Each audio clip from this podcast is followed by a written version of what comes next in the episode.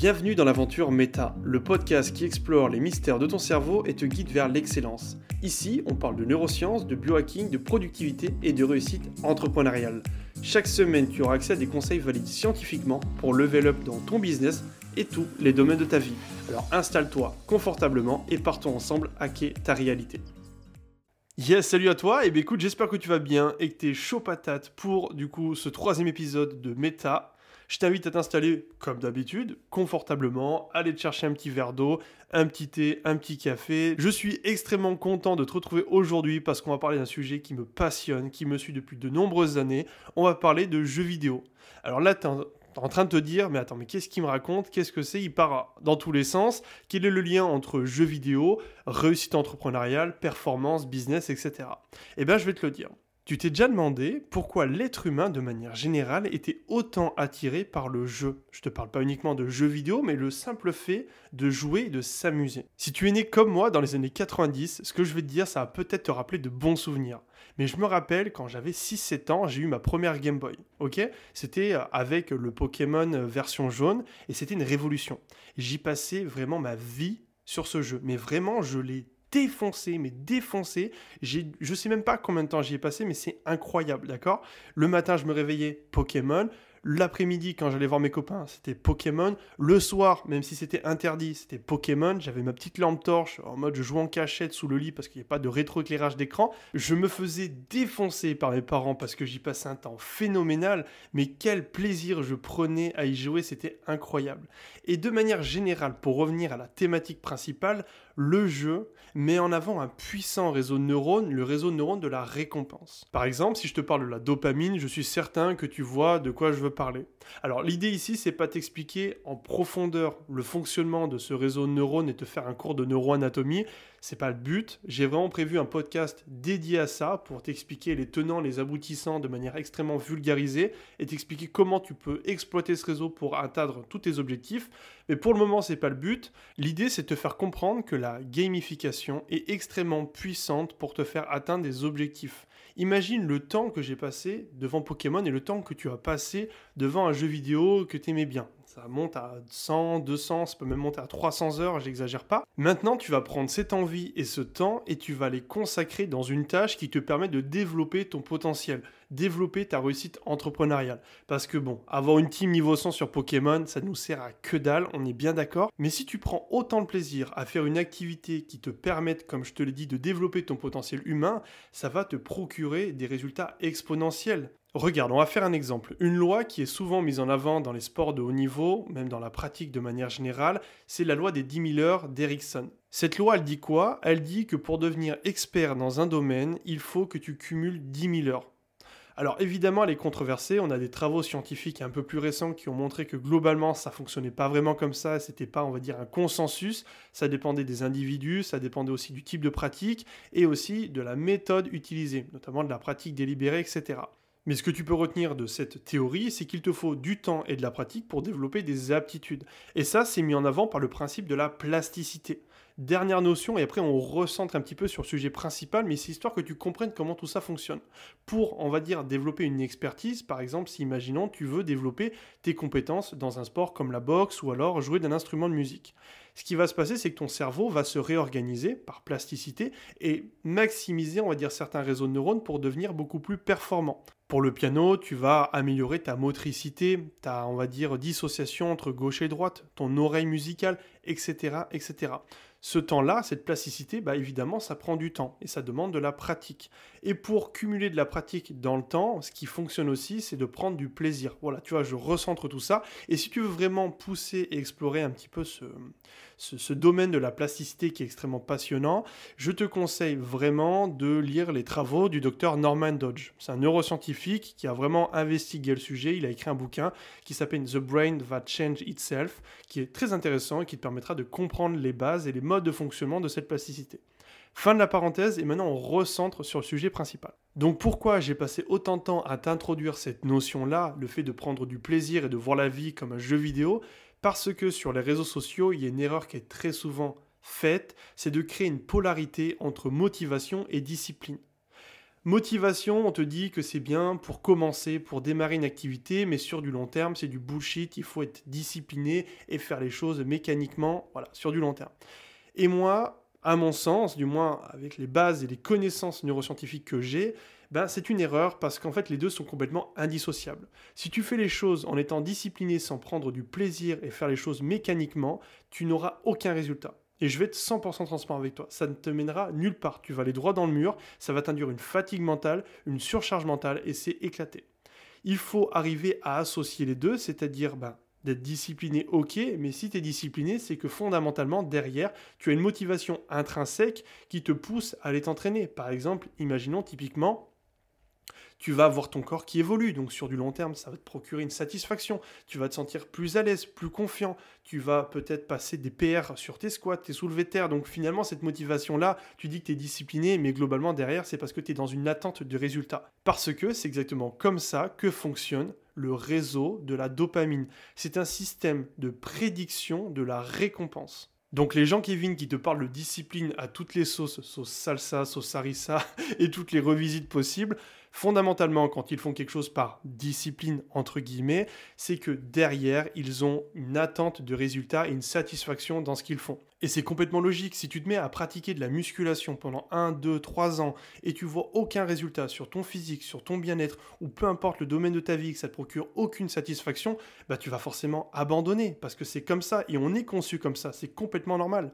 Donc maintenant que tu as compris ça, place-toi en tant que héros de ton histoire ne sois pas comme 95% de cette population, voire 99% des gens sur cette terre, de jouer un rôle de PNJ, ce qu'on appelle personnage non joueur, de des personnes qui sont là juste pour le décor et qui vivent un petit peu basiquement leur vie.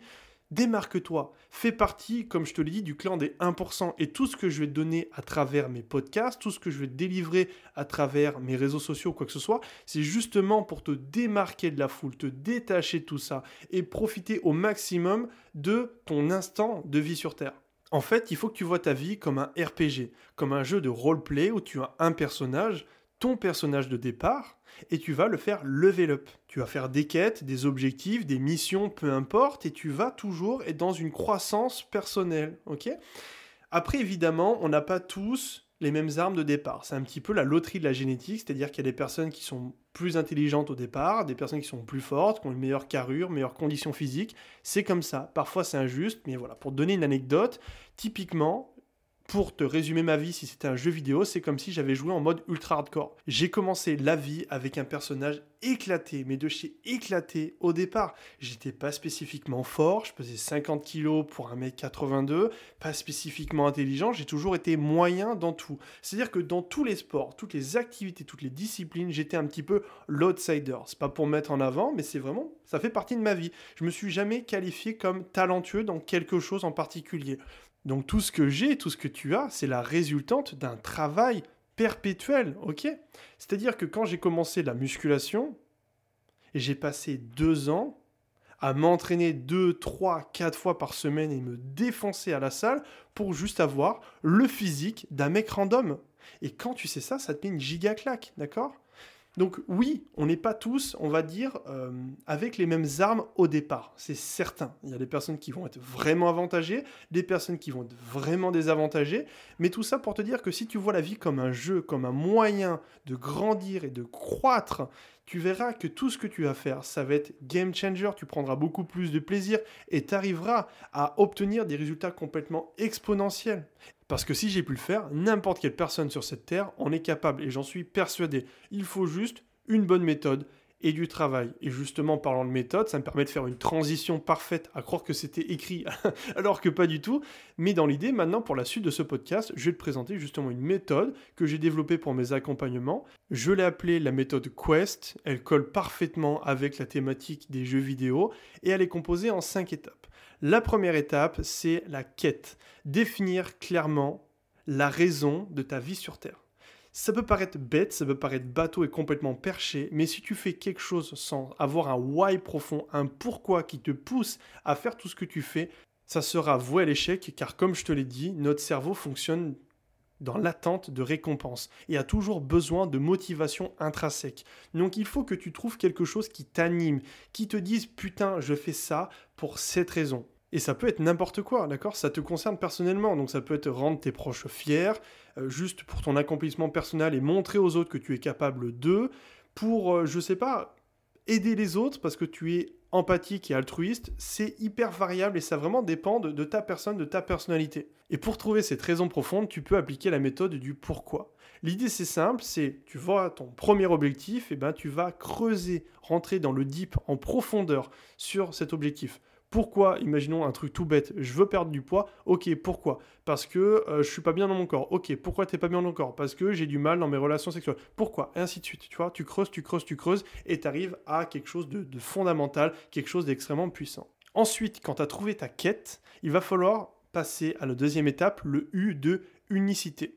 Te voir comme un tout et de t'accepter en tant que tel comme un individu à part entière. Comme je te l'ai dit, on ne naît pas tous avec les mêmes armes. On a tous un patrimoine génétique qui nous donne certaines facultés qui peuvent évidemment être influencées par l'environnement, et ça je t'en parlerai dans un futur podcast, mais il faut que tu sois OK avec ça, avec tes forces et tes faiblesses, parce que sur les réseaux sociaux, on a tendance à trop souvent se comparer aux autres, toujours être là, un concours de bits, de savoir qui c'est qui est le plus fort, qui c'est qui est le meilleur, etc.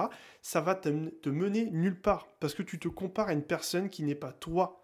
Et cette étape, elle est extrêmement importante et cruciale, car si tu te lances dans une nouvelle activité et que tu n'as pas déjà déterminé de quête, et surtout que tu n'es pas en accord avec tes forces et tes faiblesses, ça va te créer de la frustration et plus de chances d'abandonner.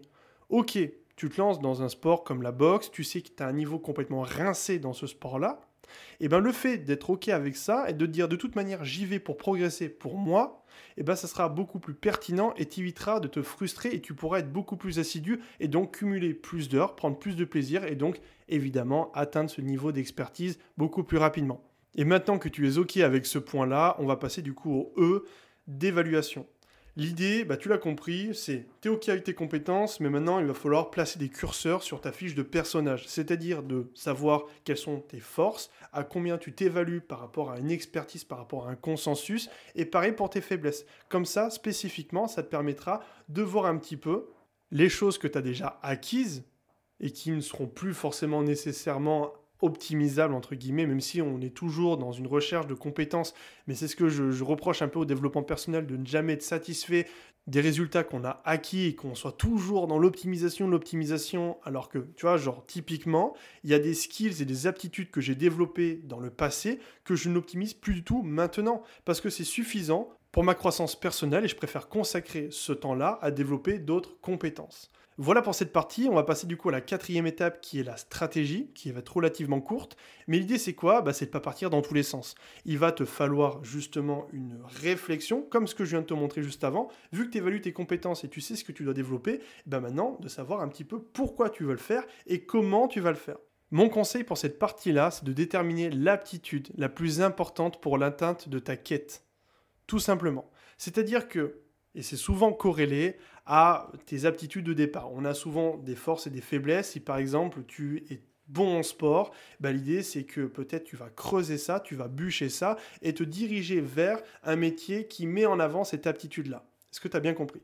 Donc l'idée, c'est évidemment de maximiser et devenir le meilleur dans ton domaine, ou ce qu'on appelle aussi la zone de génie. Donc tu vas concentrer tous tes efforts dans l'optimisation de cette compétence initiale, et ensuite tu vas créer des sous-embranchements, des sous-qualifications qui vont te permettre de level up encore plus dans cette activité principale. Imaginons, je sais pas, tu es naturellement bon pour diriger les autres ou l'idée ok, ça fait partie un petit peu de, tes aptitudes de départ. Et eh bien ce qui va se passer, c'est que tu vas bûcher spécifiquement dessus, mais fondamentalement, qu'est-ce qui fait un bon leader? C'est un ensemble de choses. Le charisme, la posture. Le charisme, c'est composé de quoi? La condition physique, de l'éloquence, et, et, ainsi de suite. Et par embranchement, par sous-embranchement, tu vas pouvoir développer des aptitudes, notamment, par exemple, ta rhétorique. Faire de la musculation pour ta forme physique, faire de la boxe pour ton management émotionnel et ta capacité de gérer des crises, etc. etc. Et du coup, on arrive à la cinquième et dernière partie, le T de tactique. Et là, l'idée est très simple, c'est de rentrer directement dans le vif du sujet, c'est-à-dire d'appliquer ces stratégies avec une planification, avec des blocs spécifiques d'entraînement pour justement développer chacune de ces aptitudes, une évaluation avec des auto-feedbacks qui te permettent de voir un petit peu ta progression sur du long terme, et ensuite, ben, tout simplement, l'entraînement, de bûcher pour justement euh, maximiser tes compétences et maximiser tes résultats. Voilà pour cette partie. Alors évidemment, je ne peux pas vraiment rentrer en deep, en profondeur pour chacun de ces domaines, dans le sens où ça demanderait au moins 15-20 minutes à chaque fois. L'idée, comme je te l'ai dit, le but de ce podcast, c'est de t'apporter des outils pour te démarquer de la masse, de, faire, de faire de toi un entrepreneur, une entrepreneuse ultra performant, et avec tout ça, bah justement, te faire level up comme si tu étais, on va dire, un personnage de jeu vidéo. Alors en bonus, pour aller un petit peu en profondeur là-dessus, je t'ai dit évidemment qu'il fallait déterminer une stratégie spécifique pour euh, justement euh, travailler ton, on va dire, ta zone de génie et l'optimiser avec des sous-embranchements et des sous-catégories. Mais de base, il y a quand même des fondamentaux à avoir, à mon sens, pour n'importe quelle personne sur cette terre. Et je vais te les présenter. Les premières, elles sont compressées dans ce que j'appelle la clairvoyance, c'est-à-dire cette faculté à avoir une vision extrêmement lucide du monde qui t'entoure. Ça concerne quoi? Ben l'esprit critique, la métacognition, les biais cognitifs, bref, l'ensemble des choses qui vont te permettre de voir le monde d'un œil nouveau, d'un œil beaucoup plus lucide que les autres personnes. Ça va décupler tes capacités d'apprentissage, d'interaction avec les autres et ça va être complètement incroyable. Donc si tu veux des résultats sur du long terme, il faut absolument bosser cette partie de clairvoyance. Ensuite, c'est la notion de dualité on est sans arrêt, et ça fait partie un petit peu de notre mode de fonctionnement, toujours dans la confrontation. Il y a toujours une sorte de rapport de force qui se fait indirectement avec les autres. Donc pour briller dans ce domaine-là, il va falloir à la fois travailler ta combativité, donc c'est-à-dire avec un sport de combat, pas tant pour mettre des patates et mettre des crochets de forain, mais c'est surtout pour justement avoir un meilleur management émotionnel, une meilleure confiance en toi, et surtout aussi, en plus de ça, à côté, travailler ta rhétorique. Il y a à la fois ta capacité physique qui va te permettre d'avoir confiance en toi, mais aussi ta capacité à bien t'exprimer et de comprendre ce que veut dire l'autre pour justement avoir le lead et avoir une, vision globale dominante par rapport à tout ce qui t'entoure. Et troisième et dernier point, et comme ça on s'arrête là, la condition pour obtenir des résultats et maximiser finalement ton apprentissage et le développement de compétences et ta plasticité, ta neuroplasticité, tu dois finalement mettre ton corps dans de bonnes conditions. C'est-à-dire évidemment avec une bonne forme physique, donc faire attention à ce que tu manges,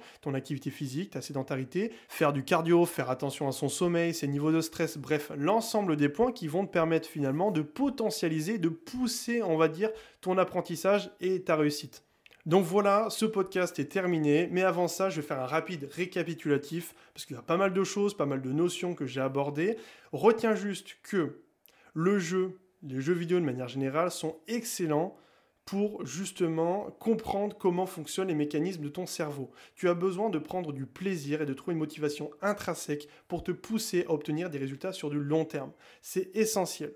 Donc il faut que tu vois tout ça, ta vie, comme un, putain de jeu et voir ça vraiment comme un moyen de faire grandir ton personnage comme si tu étais dans un roleplay, de faire monter tes stats et de maximiser tes résultats. Et pour ça, il te faut appliquer une méthode qui est consistée de 5 étapes. Premièrement, trouver ta quête, c'est-à-dire ton why profond et ce qui te pousse à faire ce que tu fais actuellement. Deuxièmement, ton unicité, c'est-à-dire te voir comme un tout et t'accepter en tant que tel. 3. Évaluer tes compétences pour justement placer des curseurs sur ta fiche de personnage. Est-ce mettre en place une stratégie, c'est-à-dire définir ton, ta compétence de génie et de trouver des sous-catégories pour optimiser cette même compétence Et le T, une tactique, c'est-à-dire des entraînements, une planification et une évaluation de tout ça. Et dernier point pour finir en beauté, pour justement obtenir des résultats complètement incroyables, tu dois maîtriser des fondamentaux qui sont la clairvoyance, ta dualité et ta condition. Voilà, j'espère que ça t'a plu. J'espère que ce podcast t'a fait kiffer autant que moi, j'ai pris du plaisir à te partager tout ça.